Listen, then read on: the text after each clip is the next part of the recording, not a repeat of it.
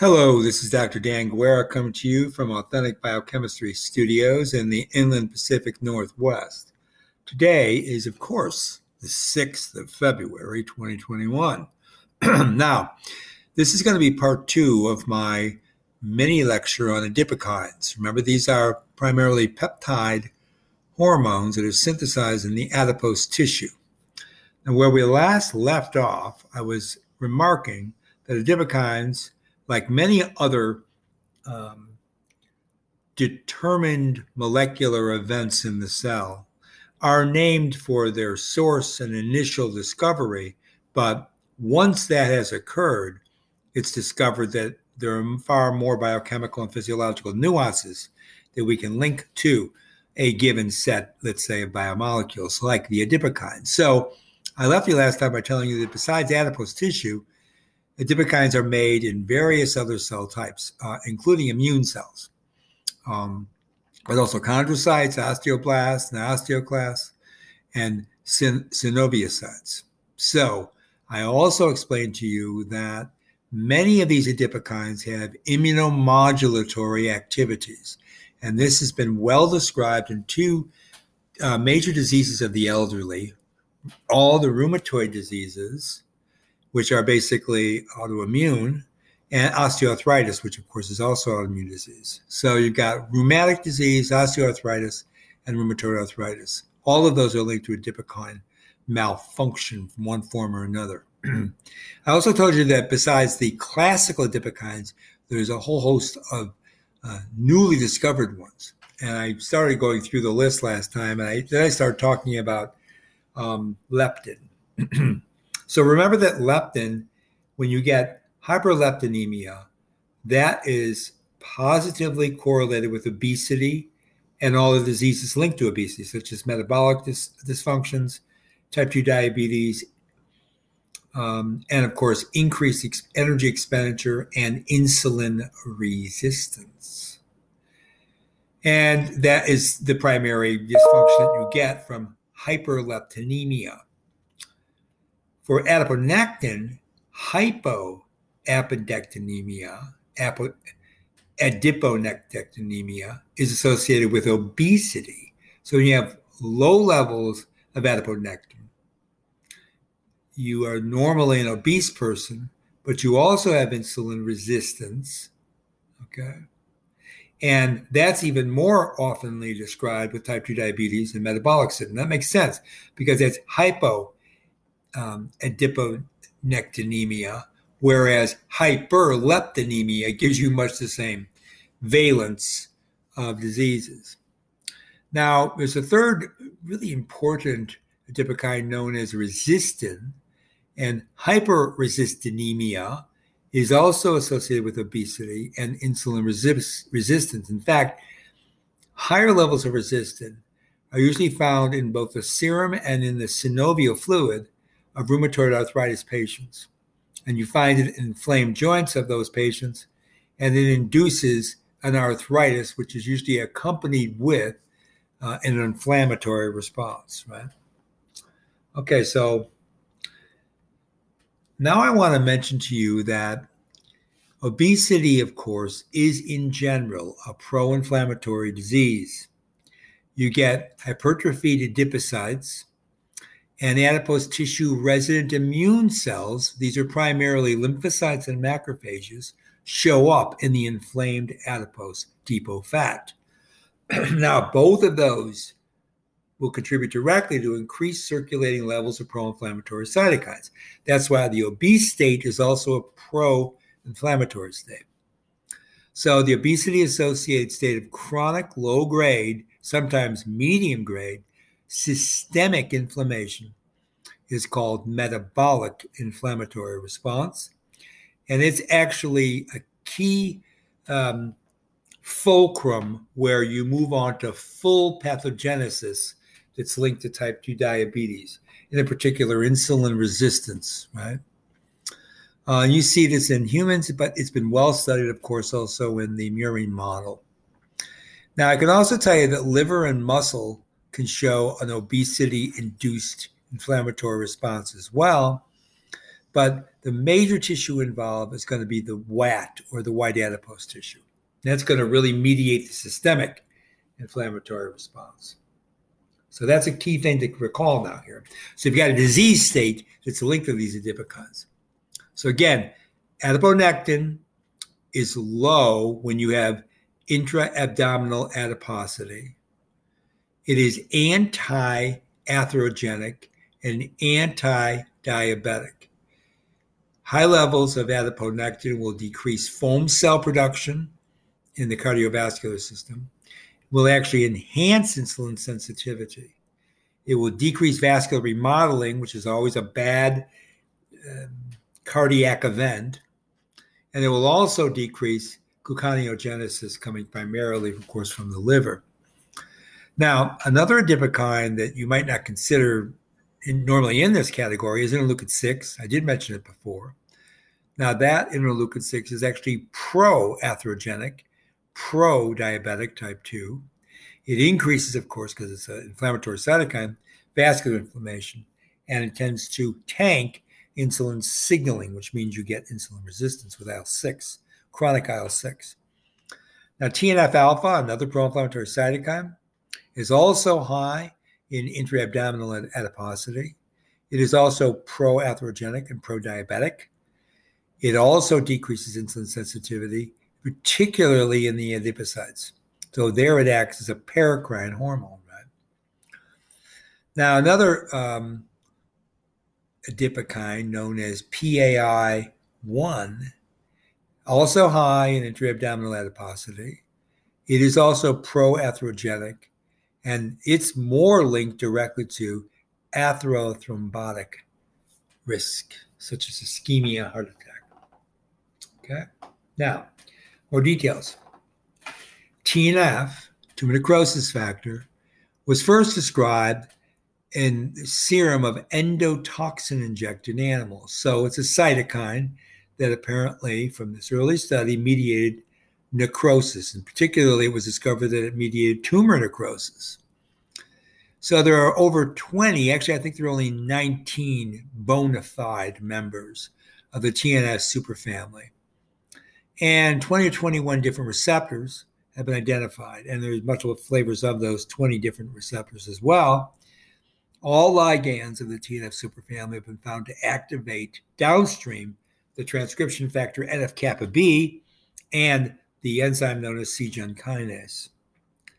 Members of this family of uh, TNF have diverse biological uh, event ontologies, including the induction of apoptosis, which we've talked about a lot, the promotion, in fact, though, also of cell survival and the regulation of the immune system, both the innate and the acquired immune systems. And we've talked a lot about, T, about TNF, right? So you've got CD30, CD40, the rank or RANK, and the trail. Those are all important receptor systems, and they play differentiating roles in regulating such physiological events as hematopoietic cell differentiation, and of course, in the pathogenesis of a whole host and constellation of hematologic malignancies. We've talked about that too. Now, paper was published back in 2013. Let's take a look at this. This tells us that adipose tissue's primary function, of course, is to do what? Well, I won't wait because I know you can't answer me because I'm not. I don't have, I don't have your microphone on. but adipose tissue's primary function is to store triacylglycerol, take up glucose, synthesize triacylglycerol, store it either from synthesis de novo or from trafficking of the lipoproteins. But the, that not only does it store triacylglycerol, neutral depot fat, it also releases fatty acids during fasting, which is then how those lipids are liberated and utilized for bioenergetics and for the entire normal physiological responses in the body.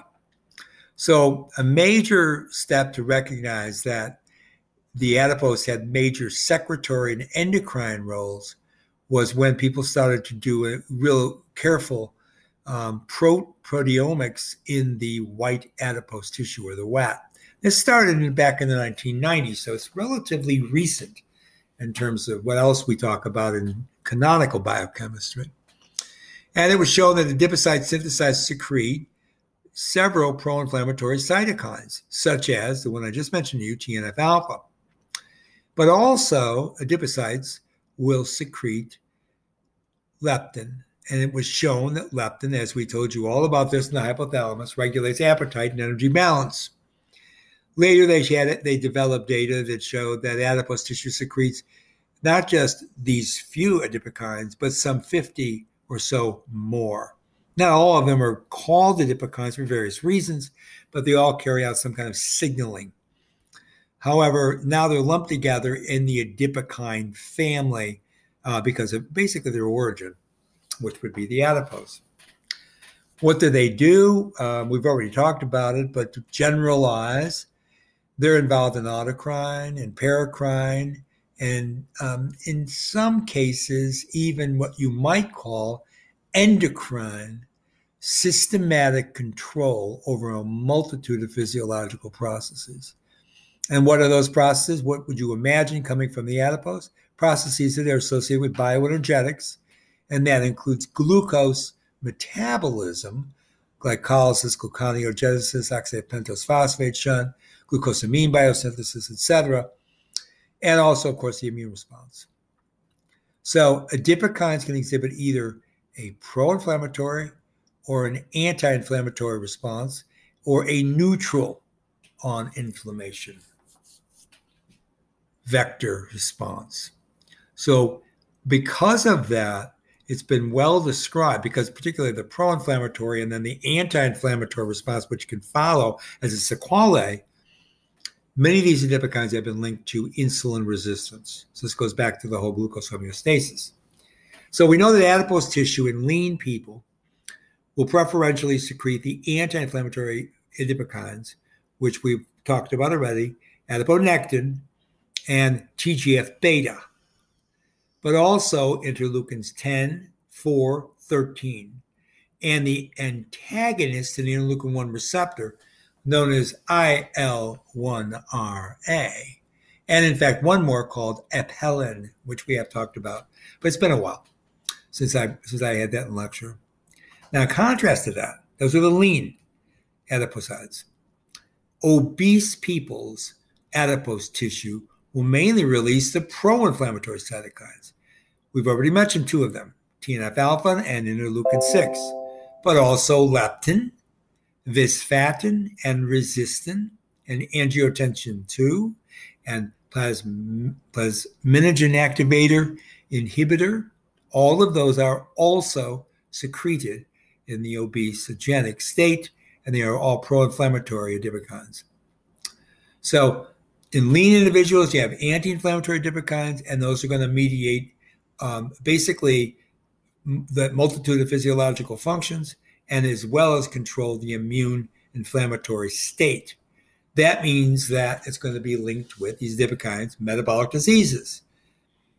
Pro inflammatory adipokines modulate insulin resistance, uh, sometimes directly, uh, and they can also affect the insulin signaling pathway subcellularly. They can indirectly, via stimulation of the inflammatory pathway, carry out these multiple functions, right?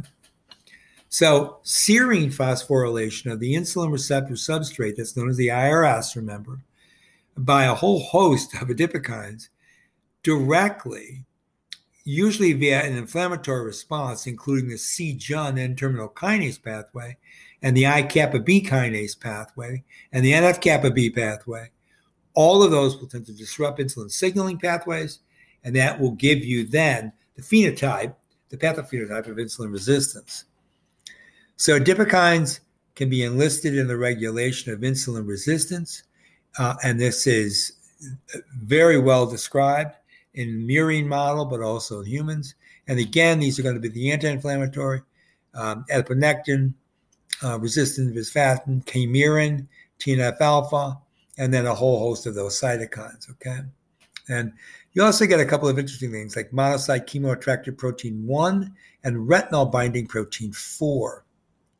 So keep in mind that you have these prototypical adipokines, and you have at least another 45 that are not prototypical, but that have been described indeed in great detail in the last 10 years. So, more on TNF. It used to be called cachectin because it causes cachexia or wasting. It's produced by macrophages and mast cells, what was first described.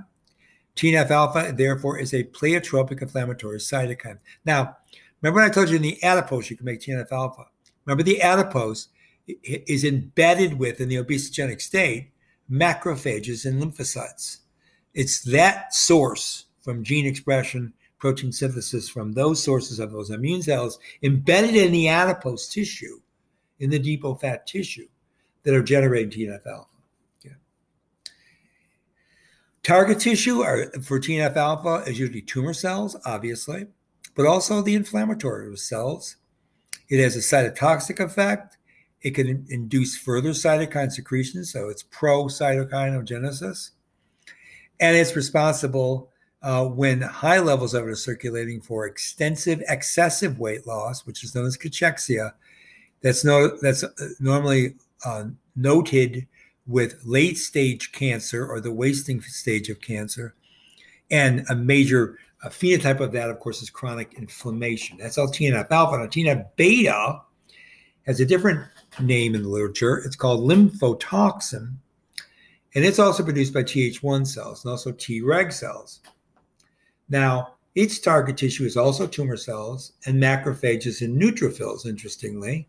It is cytotoxic in nature and it has some similar effects to TNF alpha in that regard, but it also intracellularly enhances phagocytic activity, which you know then has to do with the old presentation of antigens on the surface of cells via the MHC class uh, receptor um, responses, and then therefore signaling to T lymphocytes and to innate immune cells such as dendritic cells, and of course macrophages and mast cells. Okay. So TNF alpha and TNF beta then do have differing roles. Now, remember that what happens when a cell um, is induced to go through necrosis or apoptosis. Um, in necrosis, you get, first of all, organelles start to degenerate. Small blebs of intracellular fragments which are membranous and proteinaceous, and also have a little bit of nucleic acid and stored carbohydrate. Um, that occurs, and then the nucleus itself starts to undergo a structural change. All of these different broken up subcellular organelles then fuse and they become a, a large conglomerate. But at this point, all the organelles in the cells have been degenerated. Ultimately, then the cell membrane will rupture because of all of these potentially cytotoxic intermediates, and that will release, release the cell's content. And of course, that necrotic event is going to induce inflammation locally and perhaps even uh, long distance peripherally. Of course, with apoptosis, this is what used to be called self digestion in the older literature. The nucleus does not really dissociate until after the DNA fragments. Then the cell will actually break into apoptotic bodies, and all of those organelles are then consumed by the innate immune system. So that self digestion tends to prevent a uh, massive pro inflammatory response. Now, I'm just telling you these adipokines can function at that level, right? So, for example, TNF alpha and uh, as comparison to the CD95 ligand or the FAS ligand, TNF alpha and the CD95 FAS both are recognized as death signals. Okay, so they will bind to their receptors, and the receptors are called death receptors. And then cytoplasmically, on that portion of those um, transmembranous receptors, you get the death domains. Okay, so death signals like TNF alpha, death receptors like CD95 or the TNF alpha receptor, frankly, then ending up in death domains where they do the intracellular work that we were just kind of generally describing. And so when those ligands bind to the receptor, it induces them to cluster and usually make trimers. Okay, so they trimerize. And then um, depending on which one it is. But for example, the FAS associated death domain protein, um, it basically gets recruited via the death domain itself. So the DED, which is known as the death effector domain of, e, of the FAS associated death domain protein or the FADD, recruits then the enzyme known as procaspase 8, uh, which remember, of course, is a protease. And so that's now in the all in the cytosol. And the activated caspase 8, which which then has to heterotetramerize, gets released from this DISC complex, which is part of the death domain change, holding, of course, the FADD, and then releasing the procaspase 8. All that then gets released. Uh, the, the enzyme caspase gets released in the cytoplasm.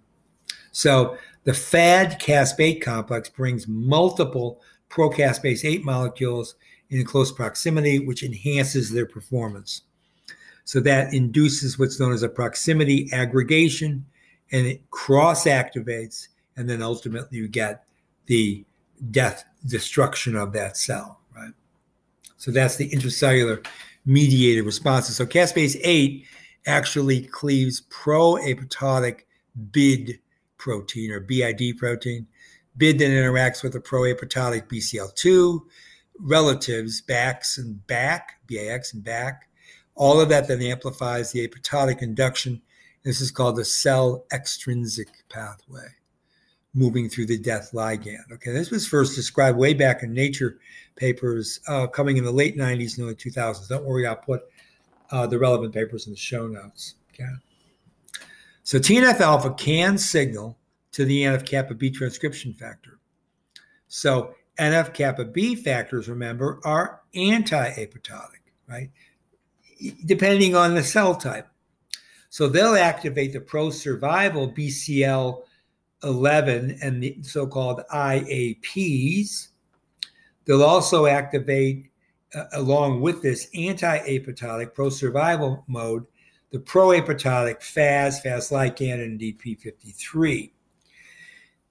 A third component of this TNF binding, which can be overall anti-apoptotic in nature, is actually initially turning on inflammatory cytokines, chemokines, immunoreceptors, and growth factors, and indeed cell adhesion molecules and matrix metalloproteases. And that becomes a central immune response that is occurring simultaneously with a generative programmed cell death. But at that point, when the immune system shows up, you get a tissue specific decision that is made because of the interaction of all of these highly um, biologically active intermediates, cytokines, chemokines, and the whole death response, right? Ultimately, then, the correct fusion of all those, uh, of the induction of those trimers and tetramers or dimers that become the functional motif, which will decide for cell fate, give you a combinatorial response that will then create a promoter enhancer region, and that ultimately will yield the NF kappa B transcriptome. Okay, so if that's if that's a good generalization, so that you get that. So the T- TNF alpha can signal to, to NF kappa B, uh, which will then generate all of these transcription factors. So you can get IKB bound to P50 and P65 that will cause a phosphorylation of the IK, IK beta kinase. Then you'll get a ubiquitinylation of the IK beta. You get a degradation of the IK beta, and that's going to, of course, go through the the 26 uh, ribosome uh, proteasome. But then you're going to get ultimately nuclear translocation of the P50, P65, and that's going to be your transcription factor, ultimately. So in the cytoplasm, NF kappa B is inhibited by I kappa B, and that's going to be a direct inhibitor. But I just told you that gets ubiquitinated upon phosphorylation. So the IKB is one of the NF kappa B eh, early targets, and that then will provide the overall regulatory loop. This is how you can generate then going from a proapoptotic apoptotic to an anti-apoptotic mode, depending on the valency of the IK beta pathway, which involves the proteasomal pathway after phosphorylation. Okay. All right. Now, when NF kappa B is an anti apoptotic factor, um, of course, apoptosis gets blocked, and the NF kappa B has to generate transcriptionally via a, a, component of the valency of the pathway I just described to you of genes which are anti-inflammatory and anti-apoptotic, such as those genes regulating autophagy, or such as partial degradation of the mitochondria and peroxisomal complexes to, to allow for larger aggregates of mitochondria to form to maintain bioenergetics in the cell and turn on a cell survival mode. Right?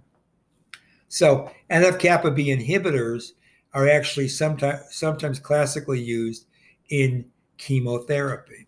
This, these are the non-programmed death type of chemotherapeutics. Of course, those are all going to be biologics, not chemotherapy, but biochemical therapy, right? And some of the um, synthetics, such as aspirins and traditional, like even green tea and curcumin, curcumin, excuse me, actually target through this NF kappa B pathway. The aspirin, of course, working through the cyclooxygenase, and curcumin actually working directly with uh, controlling the synthesis of anti inflammatory cytokines like IL 10. Now, again, this is not a canonical feature, but it has been demonstrated mostly in murine models and anecdotally in humans, I would say. So, tumor necrosis factor, of course, arises from a superfamily.